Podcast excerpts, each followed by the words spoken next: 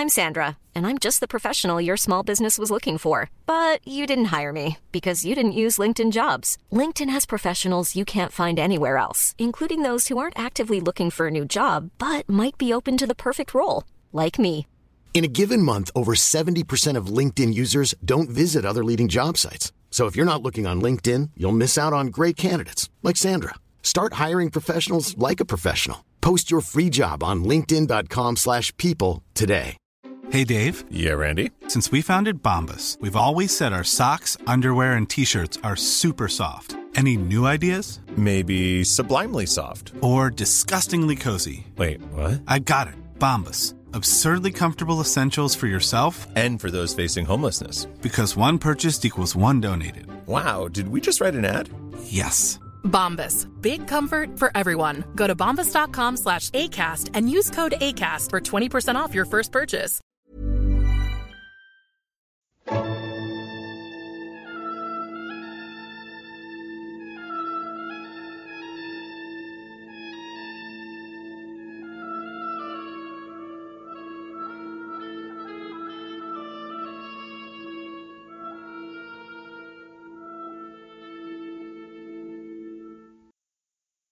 سلام.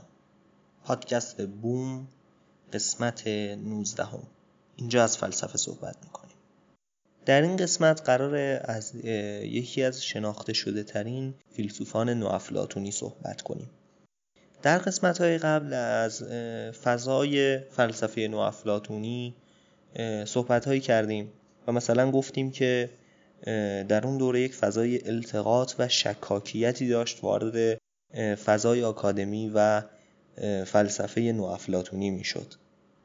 یعنی این فیلسوفان نوافلاتونی به سادگی از هم اسرار خودشون تأثیر میپذیرفتن و نگاه می‌کردن به اینکه چه جریان فلسفی در اون دوره غالبه و اونها هم تقریبا با اون همرنگ می‌شدن. اینطور نبود که بخوان درس های افلاتون رو پیش ببرند و آموزه های افلاتون رو حفظ کنند این بخشیش هم برمیگشت به اینکه اینها دسترسی به دروس افلاتون خودشون نداشتن ظاهرا. یعنی اینی که ما میگیم ما الان به مکاتبات افلاتون که آمیانه بودن به اصطلاح اون محاوراتی که افلاتون نوشته و برای عموم مردمه دسترسی داریم و مثل ارسطو نیست که درس هایی که برای شاگردانش گفته رو در دسترس داشته باشیم. به نظر می‌رسه که این مسئله در همون دوره هم وجود داشته. یعنی اینها خودشون هم به درس گفتارهای افلاتون دسترسی دقیقی نداشتن و متنی از اینها در دسترسشون نبوده. به همین خاطر از دقتشون بر محتوای فلسفه افلاتون کم می شده به مرور و کم کم فاصله می گرفتن از دانستن اون چیزی که مد نظر افلاتون بوده و جای تفاسیر دیگه باز می شده براشون. در این میان فیلسوفی پرورش یافته میشه و معرفی میشه به جامعه فلسفه که اثر بزرگی بر فلسفه دینی می‌ذاره در آینده. یعنی چه فلسفه مسیحی و حتی چه فلسفه اسلامی. و در فلسفه اسلامی هم شناخته شده است. معمولا با عنوان شیخ یونانی در فلسفه اسلامی ازش یاد میشه و وقتی میگن شیخ یونانی منظور همین فیلسوفه یعنی فلوتین.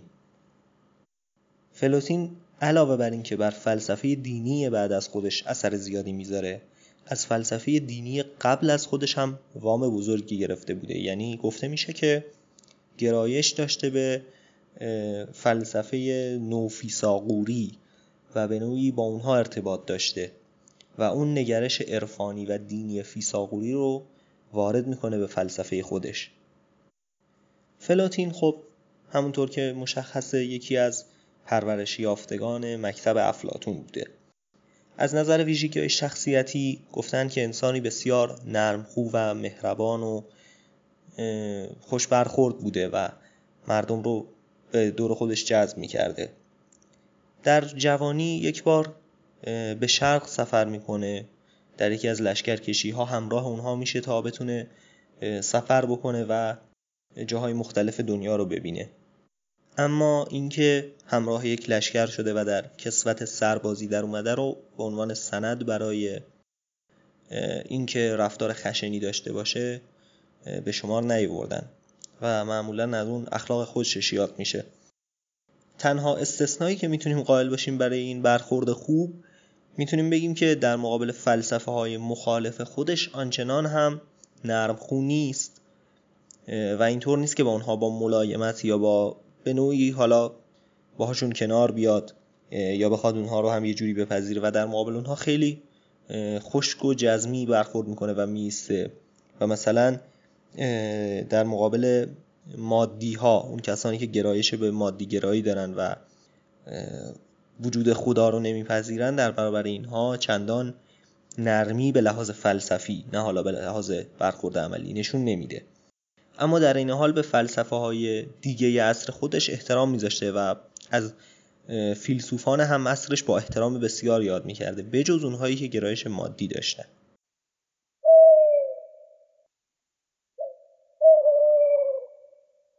یک شاخصه مهمی که در آثار فلوتین دیده میشه و این بعدها به نوعی تبدیل به یک جریان میشه و خیلی بیشتر بهش نگاه میشه اینه که فلوتین نگاه زیادی می‌کنه به عالم پس از مرگ و خیلی روی این تاکید می‌کنه که پس از مرگ هم عالمی هست و معمولا قبل از این فیلسوفان به راحتی چنین ادعایی نمی‌کردن و میشه گفت که به راحتی نمی اومدن که بگن ما این رو جز نظام فلسفی خودمون می‌دونیم. سعی می‌کنن همه چیز رو توی این دنیا بین خودشون حل و فصل کنن. اما فلوطین به شدت تاکید می‌کنه که عالمی پس از این جهان هست. نمی‌خوام بگم این حرف یک نوآوری کامله و قبل از فلوطین اصلا گفته نشده. خب فلوطین اصلا بعد از میلاد مسیح اونم 245 سال. اما مسئله اینه که در بین فلاسفه به این صورت رایج نبوده. تا این حد با جدیت و به صورت محکم تاکید بشه که بله عالمی پس از این مرکز و یقینا وجود داره. و همه نظام فلسفی رو سعی کنن بر پایه این ادعا بنا کنن. نکته دیگه ای که می‌تونه باعث بشه فلسفه فلوتین برای مسیحیان خیلی جذاب باشه اینه که نوعی تسلیس در اون دیده میشه. سگانگی که در فلسفه فلوتین وجود داره بر پایه یک ذات واحد یک اهدیت یک روح و یک نفسه. و این خیلی جالبه که یک چنین چیزی در فلسفهش وجود داره و این خب باعث میشه که احساس همزاد پنداری کنن مسیحیان این فلسفه رو شبیه ببینن به آین خودشون و خیلی استقبال کنن ازش. هدیت که ما با مفهوم و ماهیتش تقریبا آشنا هستیم. یعنی یک ذات بیمثالی که نه آغازی داره و نه انتهایی و نه مشابهی داره و ازلی و ابدیه. با همه این ویژگی هایی که عنوان ویژگی های خداوندی شناخته میشن و برای ما آشنا تقریبا. جزء دوم میشه روح یا ذهن یا عقل که در اصطلاح خود فلوتین این ناوس هست و ترجمه های مختلفی ازش شده. اینکه کدوم مورد منطقی تره روح مثلا گفته بشه یا عقل گفته بشه بهش. این رو باید بیشتر بررسی کرد. حالا ما فعلا میگیم روح چون معمولا این رو در نظر گرفتن و استدلال های بهتری هم براش شده. ولی این رو مد نظر داشته باشید که حالا این ترجم تنها ترجمه ای نیست که از این اصطلاح وجود داره و بعضی هم گفتن عقل بعضی هم گفتن ذهن. ما میگیم فعلا روح. این روح میگن که حاصل خیشتنبینی ذات احدیته. یعنی نوریه که ذات احدیت در پرتو این نور خودش رو می‌بینه. خب اینجاست که این فلسفه کم کم سخت میشه چون داره انتظایی تر میشه. و میگه که این روح در این حال که وجود مستقلیه و اینطور نیست که ما بگیم همون ذات احدیته و این فقط نگاه متفاوتی به ذات احدیته در این حال که مستقل از اونه و خودش وجود داره اما شبیه به نمایی از ذات احدیته. یعنی چیزیه که ذات احدیت رو نشون میده.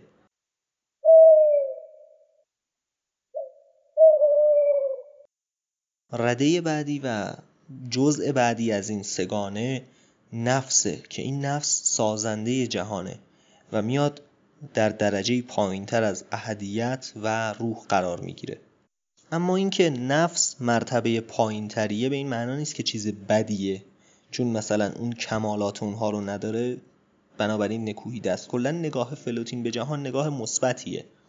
و اینطور نیست که جهان رو پر از رنج و درد ببینه بلکه تمام جهان رو دارای یک زمینه کمال می‌بینه. این که میشه به سمت کمال رفت و میشه به درجات بالاتر رفت رو ما بعدا در ادبیات عرفانی زیاد می‌بینیم. این رو در نظر بگیرید که مثلا ما انسان ها جزی از این نفس هستیم و مادی هستیم در این جهان هستیم. اما به ظاهر چیزی از اون روح در ما وجود داره و یک جزء الهی در ما وجود داره و ما می‌تونیم به سمت اون ذات اهدیت و ذات الهی سفر کنیم و از جسم فاصله بگیریم. هرچی ما از جسم فاصله بگیریم از جسمانیت و از مادیات فاصله بگیریم میریم به سمت ذات الهی و اهدیت و به جایی می‌رسیم که به اون نزدیک و نزدیکتر میشیم تا اینکه به اون دسترسی پیدا کنیم. نه به معنی که برای تسلط پیدا کنیم بلکه به اون نزدیکتر بشیم. خب این چیزیه که برای ما خیلی آشناست. در عرفان این نگاه خیلی بهش پرداخته شده در عرفان اسلامی مثلا. و خب برای مسیحیان همین جاذبه زیادی داشته این نگاه. و به همین خاطر بوده که فلسفه فلوتین به شدت مورد استقبال گرفته و روش تاکید شده. و حتی با این وجود که فلوتین بعد از عیسی بوده و خب به دین عیسی ایمان نیاورده اما حاضر نشدن که بپذیرن فلوتین فرزن یک فرد جهنمی می‌تونه باشه و به عنوان یک نمونه از فردی که با زمیر پاک خودش تونسته به مسائل درستی برسه و تونسته خدا رو درست بشناسه معمولا معرفی میشه. در چه در مسیحیت و حتی در اسلام. و میگن که این خب به خاطر زمیر پاک و به خاطر استفاده کردن از عقل خودش به طور صحیح تونسته درک درستی از مسائل عالم پیدا کنه. اینطور بهش نگاه می‌کنن. خب البته میشه از جنبه دیگری هم بهش نگاه کرد و اون اینه که چون این فلسفه بیشترین نزدیکی رو به این ادیان داشته و امکان سازگاریش با اینها بیشتر بوده فیلسوفانی که به این ادیان مقید بودن روی این بیشتر کار کردن و تصمیم گرفتن که به این قسمت فکر کنن چون که خب این امکان سازگاریش با اون ادیان خیلی بیشتره و زمینه کار روی این برای حفظ اون نگرش دینی بیشتره. این قسمت از پادکست هم همینجا به پایان می‌رسه. خیلی ممنونم که تا آخر شنیدید. ایام بکام.